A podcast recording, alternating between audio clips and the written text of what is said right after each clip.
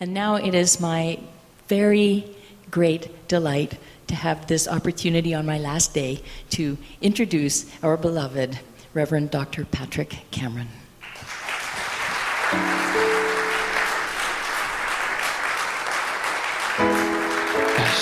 Suze, you will be here next week. Not not singing, but she'll be in the building. Maybe not. Okay. Well, you will be here next week. You better. Just saying. Be a good idea. All right. No pressure or anything, but. All right. Um,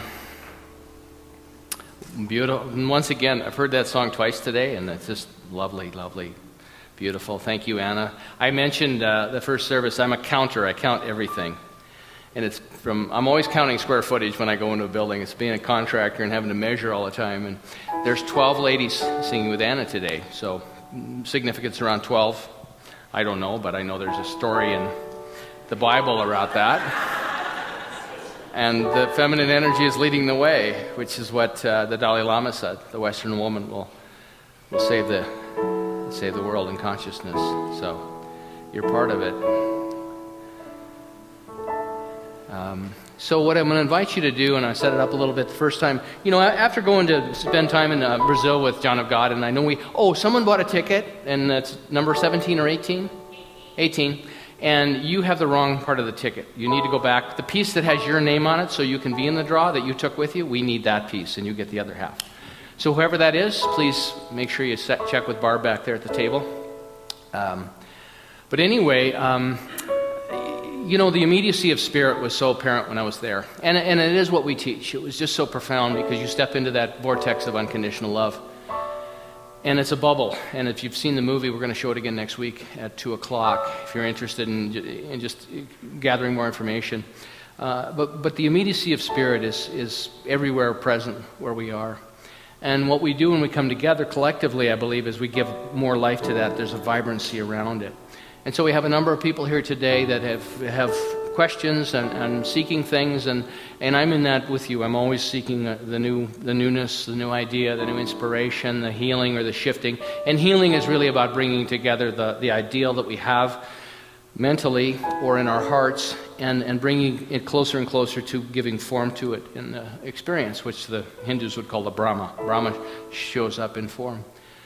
So, what I'm going to invite you to do is in this moment is preparing us for our, our, prayer and our song is to think about an experience of love that you've had in your life.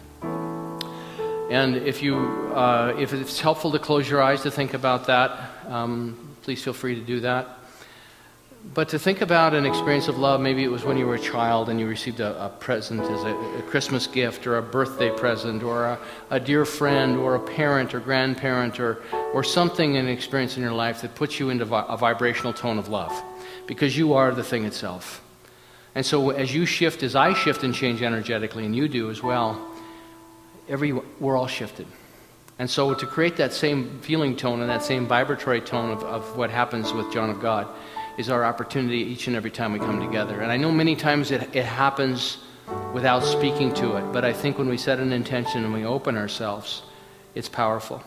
So there are people here that are not with us today that we love. There are people here today that are, are experiencing physical discomfort, emotional discomfort, lack or limitation financially or otherwise. And so, what I'd like to invite us all to do, myself included, is to be in that feeling tone of unconditional love. And what we do is, even if we have things we're fixing or trying to solve right now, we can suspend that for a moment and we can just put it to the side and let this be a sacred place and we become that vortex, we become that, that sacred temple. And in that, I think, really is the prayer. And so I'm going to invite you to sing with me a song, and then I will take a moment to once again invite you to step back into this container, this incubator of love, as we go into our prayer. If you're comfortable standing with me or feel more comfortable standing as we sing the prayer, please feel free. And if not, you can stay seated. In this very room, there's quite enough love for all the world. And in this very room, there's quite enough joy for all the world. And there's quite enough love and quite enough power to walk through our every fear. For Spirit, one Spirit is in this very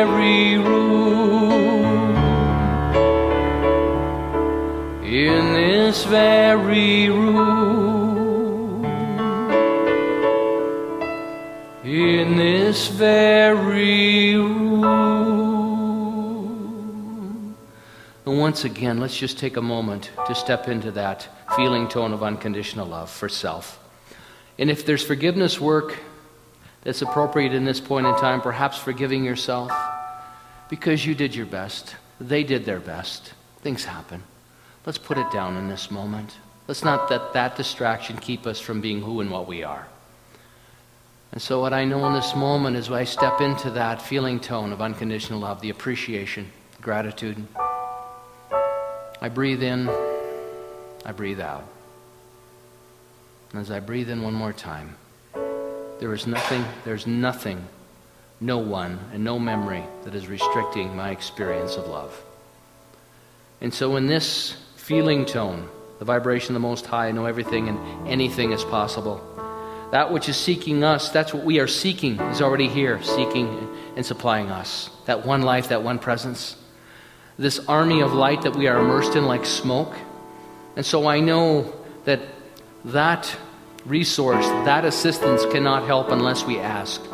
And so I ask in this way I say, Thank you, this army of light, this entities of, of, of goodness, this power for good, this presence.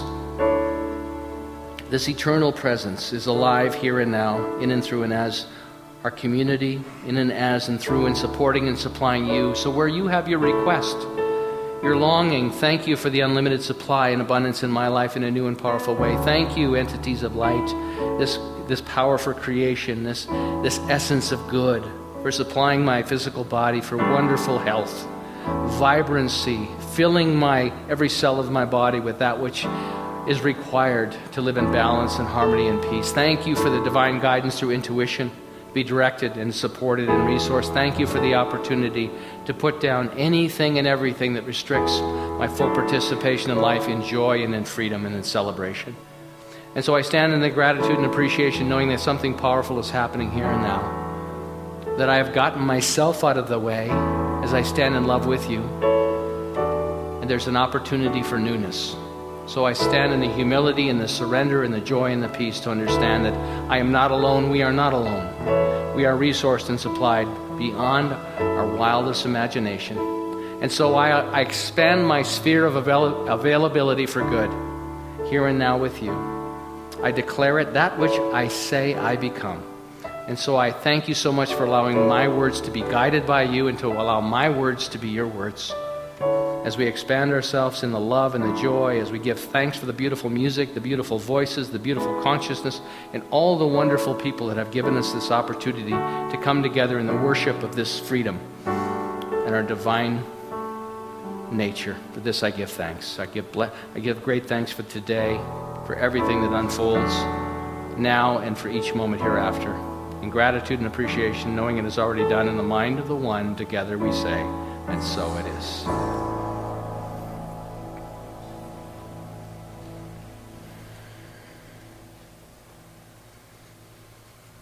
Mm-hmm. Wow. That's just a beautiful thing to come together. Thank you so much for setting the stage today. I mean, it's just so easy to step onto this this vibration of the Most High Ladies when you, your music is so powerful and beautiful. And I want to just express my gratitude for your being here and for Anna and for your vision and carrying it forward and being with us today. So I wanted to, to share with you uh, today. Um, this month, last month, I was inspired by Don Miguel Ruiz Jr., who was here. And he talked, uh, did a beautiful presentation a week ago Friday. and talked about what we say yes to. And so today is, is entitled Saying Yes to What? Because we're always saying yes to something in our lives. And so here, Anna shows up at the choir, and I didn't know the choir was happening today. And of course, this beautiful song that she wrote based on the work of Rumi, Jalaluddin Rumi, who was a wonderful Sufi mystic and poet that many of us know, and he actually he's the most widely read poet on the planet right now, and probably will continue to be because there's about 3,000 poems that have not yet been translated that still are in the library of Rumi. So, but Rumi said this: is when you see yourself, you will be the ideal of yourself. When you see yourself, you'll be the ideal of yourself.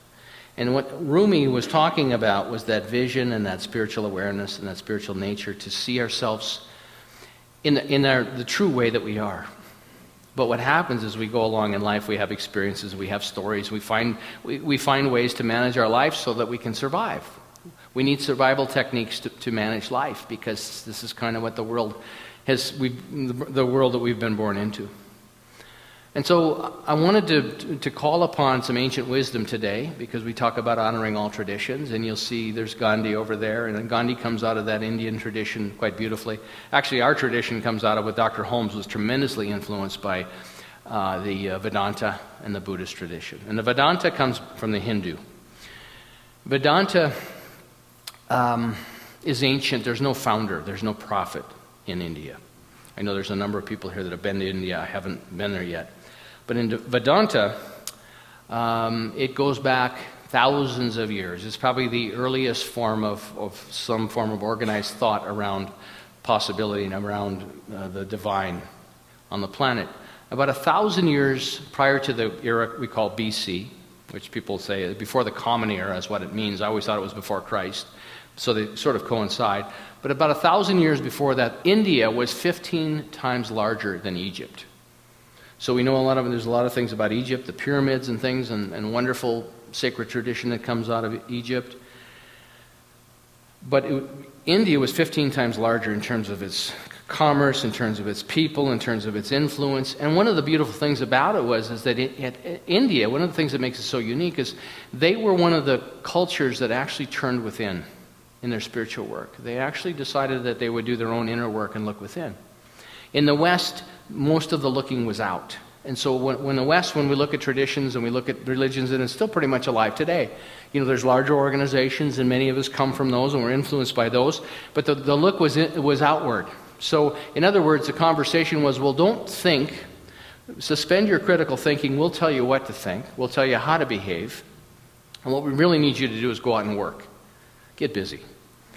And in the Indian tradition, they looked within. And all of a sudden, so their whole, their whole vocabulary, their whole approach to spirituality is different.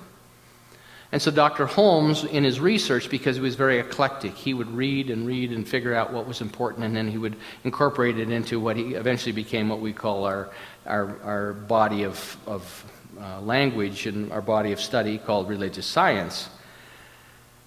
And so I wanted to talk a bit about the Indian influence because it's, it's throughout our culture and it continues to expand, and it's really the business that we're about. In that inward looking. And what they, just, what they articulated in the Vedanta is there's five reasons for our suffering. Because what even the Dalai Lama says, now the, the Buddhist tradition and the Vedanta are very similar. Very, very similar. They're first cousins. Um, they use terminology a little bit different, but the Buddhist tradition and the Vedanta, actually, Buddha was really a graduate of the Vedanta. He took it to another level. But there are two separate paths one is the Buddhism and one is the Vedanta. And so, what the Dalai Lama said was that, and, and they're very mystical. See, the Buddhists, at, at their, their mystical tradition, they understand the continuity of life, they understand the, the generational thing that happens for the, for the soul. And, but what the Dalai Lama says, he doesn't teach any of that. What he talks about is that there's suffering on the planet. And so, what's important for all of us is to end suffering. And so, his emphasis is on that, so that the quality of our life is what's most important to him, because he knows, he understands that when we deal with the present moment and we help shift the quality of our life and we help end some of the suffering that we're experiencing, everyone benefits. And so, the five reasons, I'll touch on them um, to set this up, is that number one, the, the reason we suffer is not knowing the true nature of reality. So, our true nature is, is divine. We've always been, will always be. But, we're, but how many of us get that? Because especially if we're, if we're domesticated in the West, th- this whole idea that we must go through certain icons or certain um, institutions to access the divine. Or to, to, it's a meritocracy for many that if I'm, if I'm good enough in this experience, then I will, be, I, w- I will be rewarded at the end. But not knowing the true nature of reality is a very popular uh, form of suffering. Because we believe everything we can believe everything we're told. And the second one is clinging to the insubstantial which is that we're given ideas we're given identifications we're given names we're given careers we're given a lot of things and all those things are, are important but they're insubstantial it's not that they're not, not important love my family love the world want to see the world all these things but, but it's, it's if i lose sight of the fact that who i am and who you are doesn't matter because all that stuff is, is form, and form is a result of consciousness. So what's really important is the consciousness. The third one is the aversion to fear, fear from that which is transitory. So many times, what we do, especially in the second kingdom of consciousness, is we push the fear down. So we get into affirmative prayer, we get into spiritual practices, and we realize that we can manifest, we can set an intentions, and we can have a certain experience in our lives. And it's very easy to stay stuck in the second kingdom. And, and, and the shift from second to third kingdom requires giving up everything in the second kingdom that, that is our survival techniques, which requires great faith, it requires forgiveness, and it requires gratitude to move through that threshold. But second kingdom is very popular. It's very popular on the planet. It's, it's, a big part of the, the human potential movement, and there's wonderful groups on the planet. And, and I think that our, our teaching, for the most part, is, is very much entrenched in second kingdom. And what interests me is the third kingdom. And so, but, but in Second Kingdom, what we learn how to do is manage the fear and push it down so that we can be more, uh, more alive and more vibrant on the planet. Number four is the identification with the false self, our ego. We think this is who we are. We think our name and our car and what we drive, what we live in, the work that we do is, is who we are. And that's very much a part, and the ego has a very important part. We have to have the ego to survive. But it's, sometimes it gets out of perspective, and we think, and we put our emphasis on that, or I can. And then the fifth one is fear of death. That we, th- we think that, we're, we're, we're, that we're, there's this finite period of time that we're alive. When in fact, if you look back at the Vedantas, they realize life's eternal. And all the traditions have that. They all tell a different mythology about what happens when we leave this body. So, but there's a lot of fear around death. All of these, all five are contained in the first one, not knowing the true nature of reality, that you and I are divine. We're all connected. Your good, my good. There's no private good. And by the same token, when people are suffering, how do we participate in that story? Because the suffering is, it, you know, suffering is a very, very big part of the world. If you look out and read the newspaper, there's a lot of people suffering. There's a lot of lack, there's a lot of limitation. Now there are people, there are groups of people that would like to, to scare everyone. And that's an energy that's alive on the planet, and I don't want to flesh it out with you, but that's, that's a reality for some in the world. And so I think one of the reasons that it's so important that we, we come together and we have this discussion, and I have the opportunity and the blessing to help, help be at the, the center of that. And, and as I said earlier in the first service, I do these talks based on what I need to hear and what I need to be reminded of, and what you sort of guide, guide me in. So a lot of my prayer work in preparing is well, how can I speak to the heartfelt need of the community? And then I sit back and I listen because I realize I have to get out of the way to be available to that information. But we come together because what happens is what we try to describe, the Vedanta cannot describe what we stand for. They call it that. Thou art that, I am that. That's their term for it because it's indescribable. Brahma, Brahma is associated, I've always associated with the breath of life, but Brahma projects itself as physical universe. So even in the Toltec uh, tradition, they call it mitote, the dream, and they, they, the Maya, they also call that the Maya in the, in the Buddhist tradition, the, or they call it meter or movement or matter. There's many names for it. But Brahma is projecting itself all the time. But what's experiencing, what we need to experience for you and I is to be in touch with ourselves. So it's the I within us that experiences.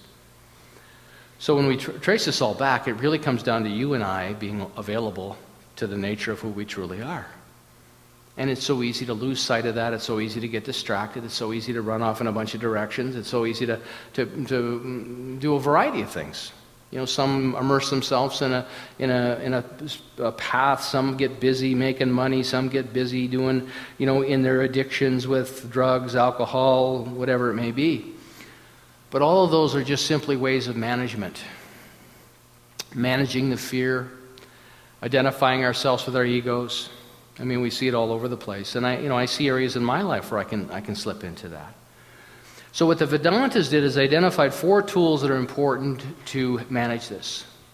And, and the, they're, they're four yogas. And I've talked about them before, but I brought my book on Vivekananda, who brought the yogas to the West in 1912. I think it was at the, the Chicago World's Fair. He stood up before thousands of people in a hall and said, Brothers and sisters on the planet. And everybody cheered because no one had ever used that nomenclature before on the planet. But uh, so the four yogas are tools and, and the emphasis, and see what I see happening within our movement, and I see what's happening in the spiritual nature of, our, of what's happening on the planet now, which is wonderful, are the four yogas. And they're all contained in what we teach because I watch different students come through, and everyone is drawn in some capacity to different uh, pieces of this. But the first yoga, not the first, but number one I'll talk about, because they're all important, is karma yoga. And karma yoga is about work. So, what we would say in our tradition is that it's important to recognize the divinity in all people. That would become our commitment. That I commit to everywhere I look, I see the face of God. You know, that God's, and, and these beautiful songs that you're singing are really about divinity, it's really about recognition, but that's part of our work, is to realize, despite what it looks like at times, God is present. So there you are. There's Jason God, God Jason. Jason Sues. Jason, or Michael. Jason sues. What did I just say? God sues. God Michael. But you are one. See, it does work. But the point is that we choose to see the divinity with, and we make that a way, a practice, a spiritual practice. So when we come together and we do our prayer work, there's one life, God's life. That life is my life. It's also your life. It's not limited to one. But we all get to individualize it. So that's the first one, karma yoga, and it becomes our work. The bhakti yoga, which is what you sang about today, the bhakti yoga is love. So we all love, and love is the easiest path. Love, and it's also one of the most treacherous paths because sometimes we can get attached to things and then it's not love, but we think it's love. But love is what Rumi was all about. You know, and, and what it is ultimately is to fall in love with the beloved. So my beloved is, is primarily in my life is my, my partner Laura but it's also my, my, when I'm in my meditation, it's the, the experience of the beloved with spirit. When we come together and we create the, the feeling tone of unconditional love, we're creating the feeling tone of the beloved. See, because when we fall into the beloved, it's very hard to kill one another. When we fall into the, beloved, it's, the beloved, it's very hard to hate one another.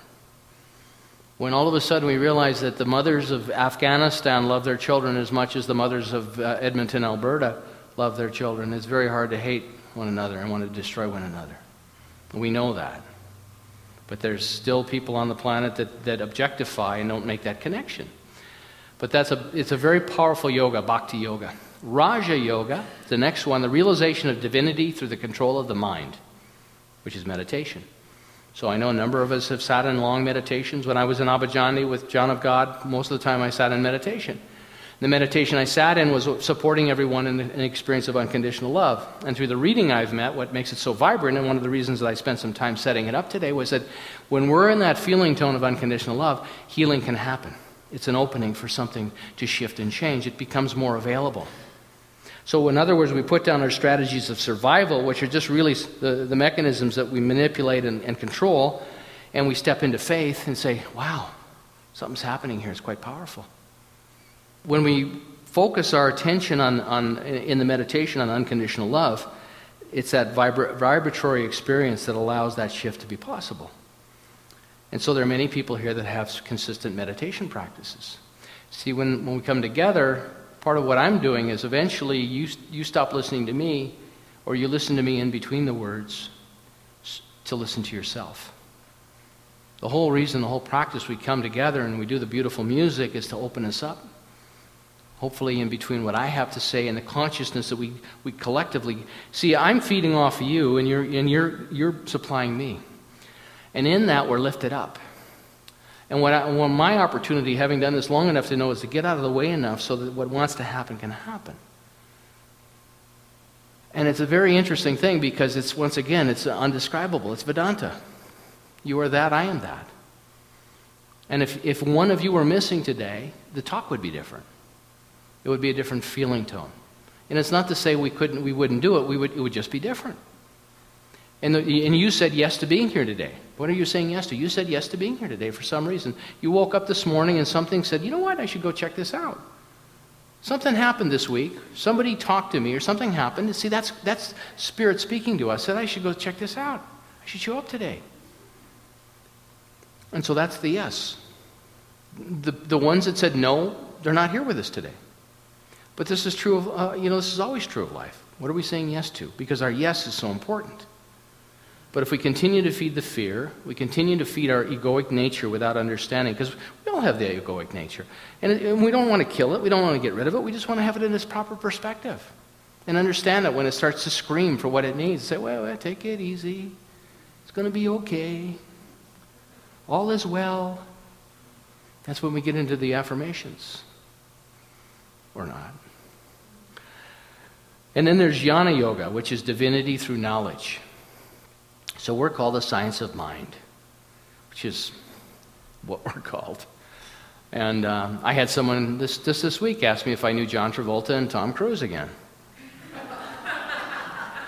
no, I don't. But if I ever meet them, I'll let you know. I'll get a Polaroid with them. Or... But divinity through knowledge, because we have this great big textbook and we invite people to come to class. And see, that's, that's the doorway of knowledge. And the challenge is with knowledge as your yoga is that what we're trying to do is transcend the intellect. We're trying to transcend the intellect with the intellect, which is very hard. Because at some point, our thinking won't get us there. But it's important to have the discussion and realize, and, and that's what I love about you know, the Vedanta and the Buddhist tradition. They give, us, they give us places to land so we have a perspective so that eventually we move down the line and all of a sudden we don't even need any conversation. We don't even need any words. What we're after is the experience. And that's really, that's a challenge. But what it requires is our commitment and our, our dedication to it. There's, so those yogas will, will get us there. And what happens is we've, we've fallen into this dream. We all have fallen into a dream. And I'm going to talk about the six states of consciousness next week, um, to, because I have a whole bunch of information more. But uh, and I'll expand on it next week because it's, it's important to understand, I, I believe, to, to, get that and have it in our experience. A number of years ago, Ronald Reagan, um, they did a story on Ronald Reagan, past president of the United States, and he had, as you know, uh, developed Alzheimer's and his, his capacities became more and more diminished. And it was on 60 Minutes, and they were talking to his wife, um, Nancy. And Nancy said that, that Ronnie would hold, Ronald, uh, President Reagan would hold a, a, small statue of the White House, United States uh, White House. It was a small little statue, and he'd hold it in his hands. And she would try and get it away from him, and he wouldn't give it up. And he hung on to it and hung on to it. And finally, after a while, she said, Ronnie, what are you holding? And he said, I don't know. But I think it has something to do with me.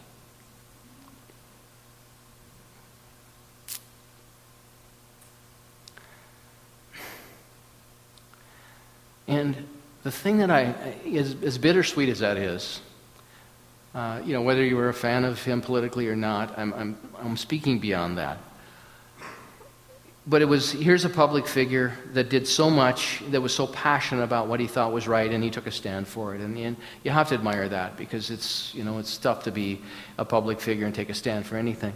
But as he held, held a statue and said i don't know but it has something to do with me it's such a great metaphor and example of us you see, when we come together and we talk about these principles and we hear beautiful songs about love and mysticism and connection with spirit, when we do our prayer work and, and we come into this vibratory tone, our minds can't track it for the most part. Well, it can. But at some point, we sort of get exhausted and we just stop thinking for a while. That's why I say sometimes it's between the words, it's between the notes of the music that we hear ourselves. That's a divine presence. And so that's why we know that when someone says we're all connected, there's a oneness, we may not understand it completely. We may not know it clearly in our own thinking, but we know it in our hearts at some level and in our minds at some level that it has something to do with us. I don't know.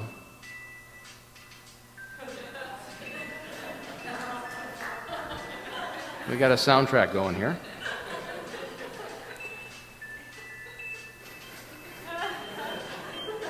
Good. I like it. I can talk through music.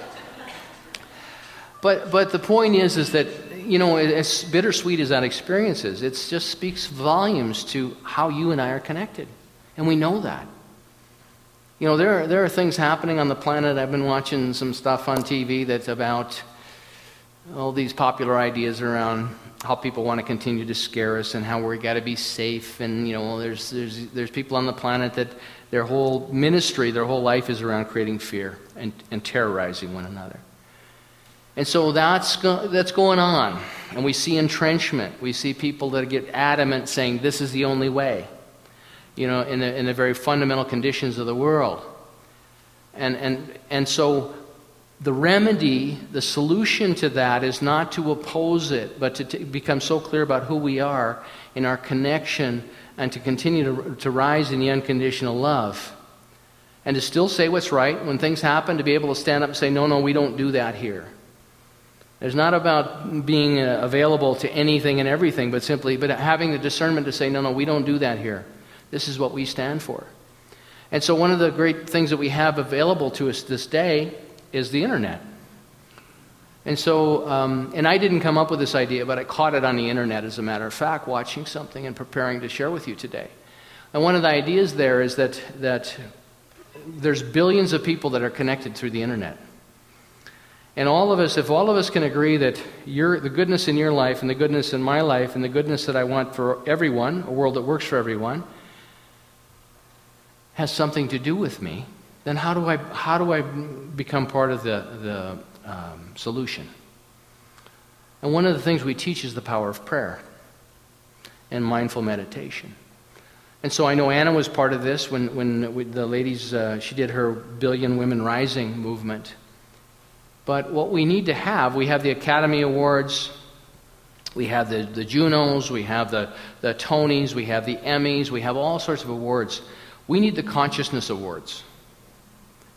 So every year we could get together and we could honor people and we could, do, we could tell their story. You know, here's so and so, and they and they this is their path and this is the lives that they've influenced, and to start celebrating it. And then what we can do is we can build a movement of not just building people rising once a year, or not the World Peace Meditation once a year, but once a week or once a day, we can say, you know what, we want to bring a billion people together today for half an hour, and we want to, we want to affirm the highest and best for one another. We want to hold the high watch. We want to train our consciousness so that not only are we using, not only are we using bhakti yoga, love, we're using our karma yoga, which is we made a, con- a commitment to be together and support one another and see the divinity in one another. And then what we want to do is we want to have the Raja Yoga going on, that, that the mindfulness, so that when we catch ourselves spinning into the fear and the lack and the limitation. And then we want to have the Jnana Yoga, d- divinity through knowledge, but not letting the knowledge be the limitation. And we come together collectively. This is what the internet is for. And then when we come together, and if you can't make it every day, wherever you are, you say, I'm part of that vibration. When I sit in meditation now, I've never, since I've gone to John of God, I'll never close my eyes in meditation again the same way. I will never do prayer work again the same way. Because it's shifted and changed within me, and I always thought I was doing it at the deepest levels of my being. And, and, and my, my, my offering is I hope it continues to change and shift for me, because I know that that's what's happened. For me, it's the sphere of availability, creating a bigger opportunity for that to be, be my, my experience. So when we come together, then uh, what do you think of the consciousness awards? Yeah. You know, we could do it. We could have a weekly show like The Voice. We could have three fingers up in the air. And somebody could come in and do affirmative prayers, and somebody could do a silent meditation, and then we call and vote. You know, and then you get passed through. I'd be a judge on that show. I like them all. But I'm just saying, isn't that a possibility? As a movement, and, I, and it is happening. It is happening. And it's powerful because when we come together collectively, man, we're a force for good. We're a power for good. And, and, and, and we all get this. So your good has something to do with me. And I don't need to know any more than that because I'm for the good. I'm for the God. I'm for the divine. And this isn't something we just thought up. This is just something Dr. Holmes stumbled upon and put it into Western terminology and said, wait a minute. Wait a minute. I'm not going to, I'm going to take my critical thinking back. I'm going to discern and decide what, what speaks to me. We're, you know, we're, we're a room full of philosophical radicals, basically, because we've stepped out of the status quo for the most part and said, you know what, I am going to take back my critical thinking. You know, and, and we do honor the, the lives of all the great avatars. We just don't have the icons on the walls. Someone had a conversation with me earlier about that. You know, if I start sticking icons on the wall, I got to put them all up. You know, if I just stick one thing up there, so I'm, I'm going to hear about it. And if I stick them all up there, I'm going to hear about it. And what we're about is, the, is eliminating the distraction because what we, we're here about, it's not the cross, it's not the Celtic knot, it's not the, you know, it's not the crystals I out, had out here for a while from Abadiânia, it's the transformation of consciousness. And it's, and it's the mindfulness. It is the transformation of consciousness that we're about, which gives birth to this. And this is what Holmes knew, and this is what people prior to Holmes, this is what Jesus talked about, what the Buddha said. The Buddha means, I am awake. So, it's our opportunity. It's such a beautiful, beautiful opportunity to be together, to, to share these ideas, to share this beautiful philosophy and community. For people can come and they can come one time or they can come for, you know, a season, a reason, or a lifetime. I love that. To offer what we have, the best of ourselves, and to continue to evolve and to deepen and to, to make an impact in our own lives. So we're a contagion for good. So that, that all of us can participate in this, the Consciousness Awards. So I'm nominating all of you today. And so it is. Good.